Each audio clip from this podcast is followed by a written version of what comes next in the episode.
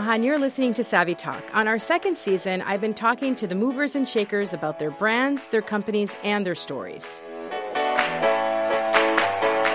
How many people can carry the distinction of building not just one, but two million dollar companies?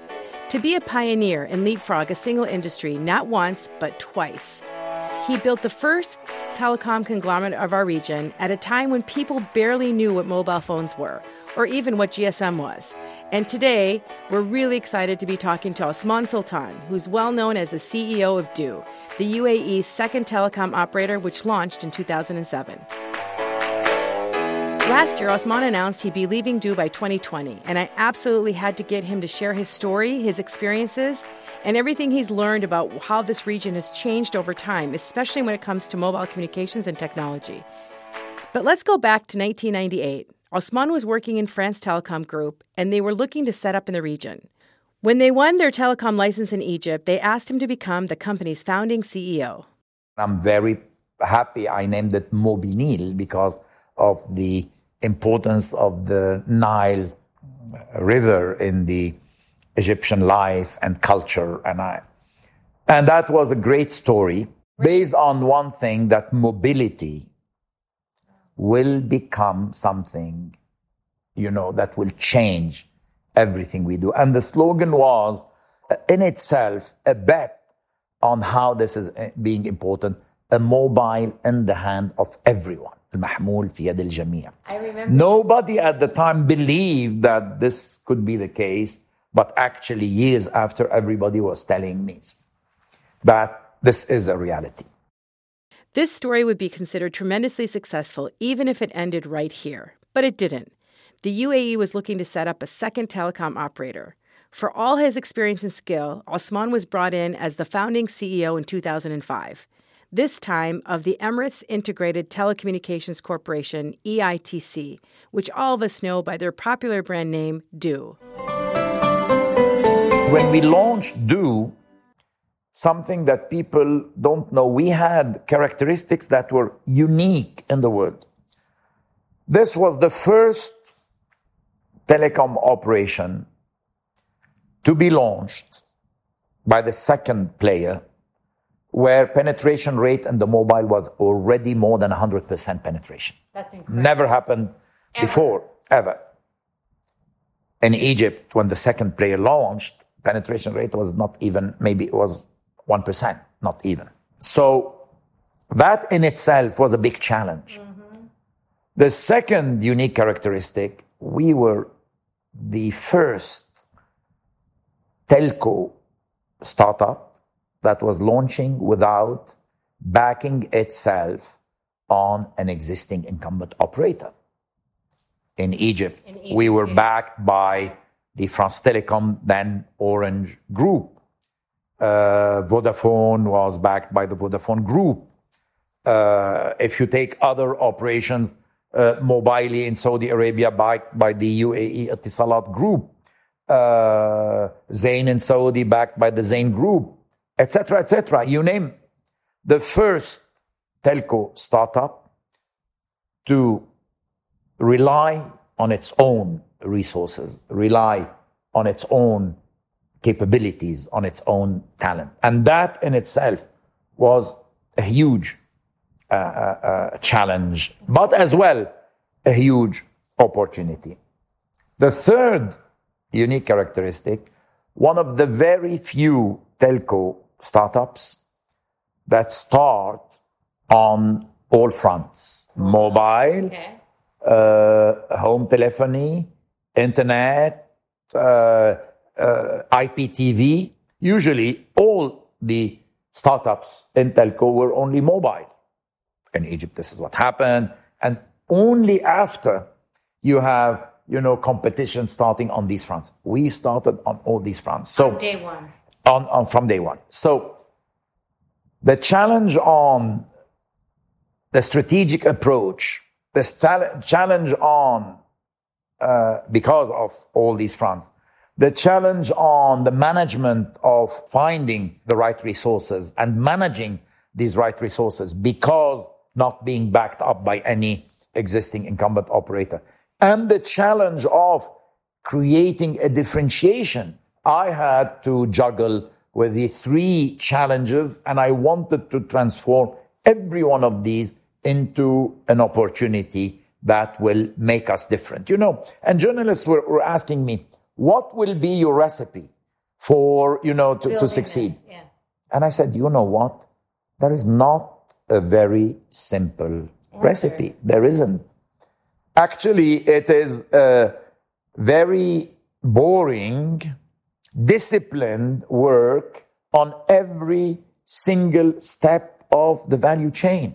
We have to do it well. We have to really make sure that we're doing things really well. So that's the uh, the way to do it. I, I used to tell them, you know, with a smile, I'm sorry, I don't have, you know, a, a card in my sleeve yeah. or a rabbit uh, uh, in a hat where in technology uh, that nobody has or, or, or something. Yeah, yeah. Specifically, when, and credit has to be given where credit is, when we were competing with one of the strongest incumbent in the region, an incumbent that was going in other uh, geographies and, you know, uh, flexing muscles. So we were in their home and their zoological territory. We were uh, competing with them. So the story was, as, as I said, a huge opportunity and responsibility. And I believe that this is maybe uh, the happiest years of my professional career. It was a great story, great challenges. When I see now the talented young women and young men that are working in this company, you know, all the heart, all the passion uh, that they're, they're doing. When I, when I see the results, and something that I'm very proud that to my shareholders, whether it was in Mobinil in Egypt and now, year after year, I have been delivering better financial results over the last 20 years where I have been 22 years uh, being a CEO. So I, I, I, don't like just to think that we delivered only on the story. We delivered on the story and we and delivered the on the numbers and the results. What is perhaps the most interesting aspect of Du's concept and messaging is that the idea of add life to life still holds true a decade later. The first part in Egypt was related to the promise of mobility.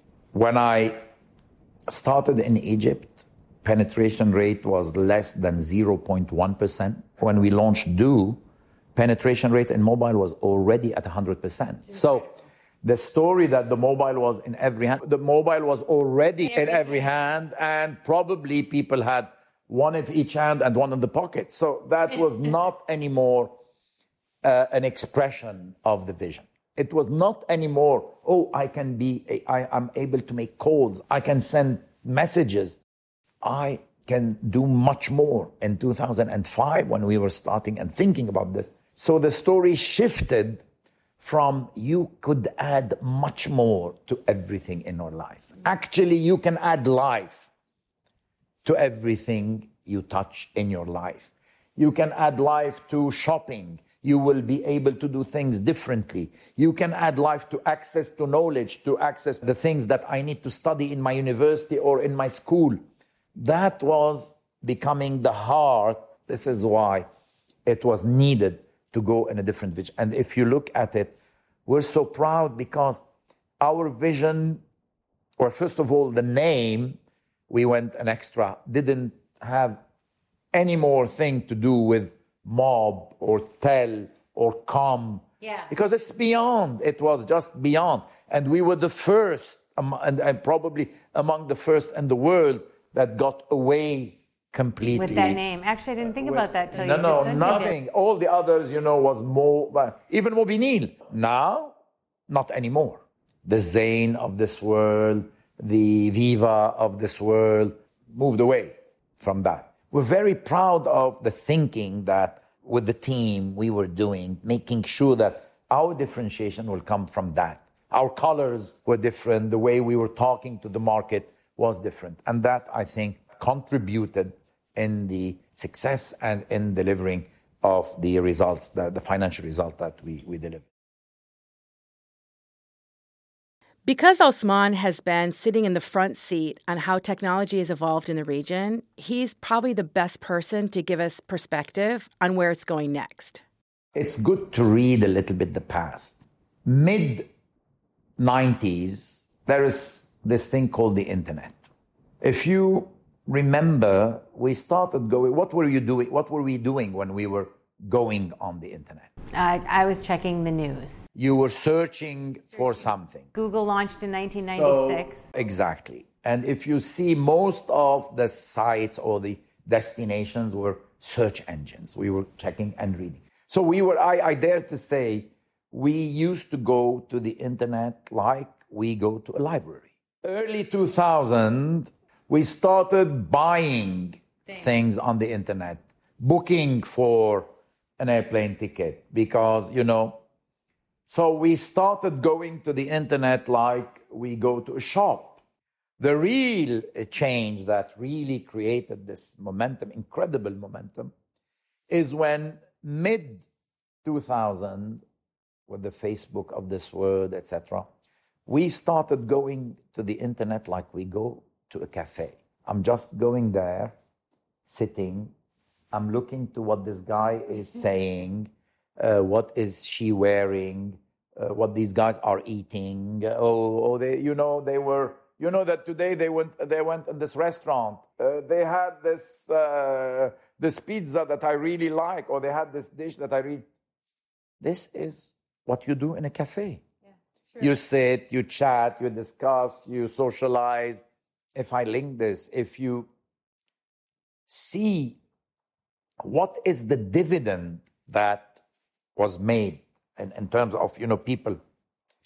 Mid 90s or in the late 90s the people who really made these very rapid wealth are the people who were in the heart of the telecom. Uh, Carlos Slim, the Ambani and uh, Mittal in uh, the Sawiris and the Mikati in, in this region, the Mo Ibrahim all these people that were just betting on what? Customers. Because every customer was paying directly. Few years after, you see the people who started having these valuations going and skyrocketing yeah. are the people who were in this social networking things where it is the data dividend. People sharing all this data because customers were not paying. Even if these companies are not making money. Years after, it's the experience dividend. People who are just, their value proposition is to tell you, you know what, you you take a taxi, now I'm proposing to you a whole different experience to take a taxi. Mm-hmm. The Uber of this world, the Airbnb of this world. It, it shifted from where the value as well is. So these universe are going to be one with each other, they will melt somehow. It is clear that now the differentiation will happen through the experience. Changing things I'm offering to you, and this is where you will be ready to pay. I believe we are into this now. Everything we do, everything I do as an individual, as a group, as a family, as a small enterprise, as a large corporation, as a government, as a nation is going to be impacted. Whatever is the vertical or the industry you are in retail, distribution, hospitality, banking, fashion whether you know it or whether you don't know it yet, you are in the middle of a digital transformation journey. What is the digital transformation journey and how can they prepare for it? Well, it's, it's, that, it's not easy to just phrase it in a word, but what happens is that people imagine that I done, I've done my transformation just when I, I create an app and I find some digital channels for my customers to interact. It's not enough. The entire back office, my entire factory to deliver these services from my IT systems, from my entire infrastructure, to my organization structure, to the processes, and the organization structure have to change according to the change and the processes, to the people, the talent that I have in the company, the skills, all this to the work environment that is supporting that, that is a holistic digital transformation. So, one of the things that I think a lot of companies will face, if they're a small business or a large company or these family businesses, is how do they get the, their teams the skills they need to upgrade them or to upskill them. Part of the digital transformation process is preparing for it. Yes. And needs training. So where should companies start and how do you instill that culture or that mindset that learning is an everyday job? You said it. It's a mindset, it's a culture. If I had a recipe, you know, a ready recipe to say, no, it's a difficult process. Let me give you an example. We use to have a functional segmentation, let's say, when we recruit. You have people marketing, you have sales, you have your IT, you have your infrastructure, you have finance, you have HR, etc., etc. Now you have, I would say, horizontal skills that have. You need people that have skills in artificial intelligence, and that's across the board people that will learn about data, data analytics across these various functions.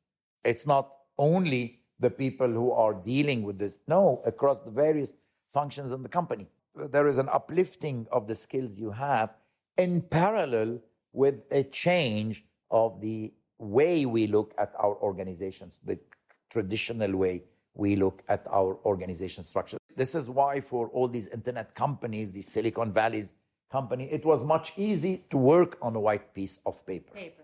Even, and I had the opportunity to work on a white piece of paper two times. Yeah. Two, I'm the founding CEO of two major companies that became really multi-billion dollars uh, uh, company. But we were already in the track of telecom. It's only recently that we're bringing people from retail, from customer experience, people who come from the luxury world, people who come from the airline industry, people who come from banking, etc., etc., because customer experience is at the heart of what you do. And guess what? People are not going to compare you as a telco and compare you with the other telco company. They are going to compare you with the last best experience they had with a Careem or an Uber or Talabat or Deliveroo. That is such an important point. And this is why the benchmark, uh, the benchmark frame is changing completely. Customer experience. People want to have a good experience. That's all about that's the differentiation that you can bring. As a founding CEO twice over, I wanted to get Osman's advice to all the young entrepreneurs out there. You know, I usually don't give lessons to entrepreneurs because I don't consider myself as a real entrepreneur, although very often people refer to me as such. No, you've built. Yeah, but there is a difference when you take all what you have and you put your life. At the end, I'm an employee. I had two great experiences of startups but you know, uh, out of the comfort of my executive package and, and, and compensation. So I like to be humble. And I am so thrilled when I see these young men and young women leaving everything, taking everything they have just and going after their bet. So the first thing I, when I interact with them, I tell them, you have to be stubborn on the vision you have. Really? Why is that? Flexible on the execution. Why is that? Because the ecosystems are changing constantly. Mm. So you think that this has to be done this way? No. Don't hesitate to frame it a little bit, to frame it differently, and just do it in a different, ad- adapt, be flexible, be flexible on the execution. Ruthless on the accuracy of the execution, but flexible on the frame of this execution. I, I, I tell them this. Now, what I like to think as well is that whether on purpose or not, I have contributed to push or enhance the path of because something I'm very proud of more than these financial results or you know the the the, the value of the companies that I created is within my uh, lifetime as a CEO 22 executives that worked for me became CEOs. Oh, 22. So you developed other From leaders. Canada to North Korea. I'm not, not very common to say that. Passing by, you know, Morocco, Algeria, Tunisia, Egypt, Lebanon, Saudi, uh, UAE, Iraq, Jordan, uh, uh, Italy, Russia, Belgium, Vanuatu, and, and, and, and, and, the, and, and the Pacific, Kenya, uh, Dominican Republic. So these men and women are actually, and when they tell me, you know what, it is, we learned, that word in itself is the best reward. I think this is why I, I enjoy talking as well to young entrepreneurs, etc., and seeing uh, what they're doing because it's so refreshing to see this fire that is animating them because they want to be the next unicorn, they want to be the next billion dollar company, etc. And I, I, just tell them, go for it. Yeah, they can achieve it. Definitely, yeah. they can achieve it. What's the next step for you? So you have announced, like, I've never seen anyone in the Middle East do this, announce that they're leaving at the top of their game. You gave them like a year's notice, and you are going to be working on your next chapter. You leave the company in very good hands. You know what, what happened is that when thinking what would be, what would really mean for me to, uh, after all these years, and how I can do different things I, uh, and it's a very good governance practice. I implemented in 2017 a CEO succession plan, an agreement with the board, with a target that in 2020, come 2020, that would be the good time to see. So we said, okay, 2020 is down the road, but this is a publicly traded company. When you move to an active uh, search, search, that will be, you know, uh, rumors around circling we owe this company and the shareholders of this company the uh, highest standards of transparency. Of so we just said, you know what, the active search for the successor of the CEO is now engaged.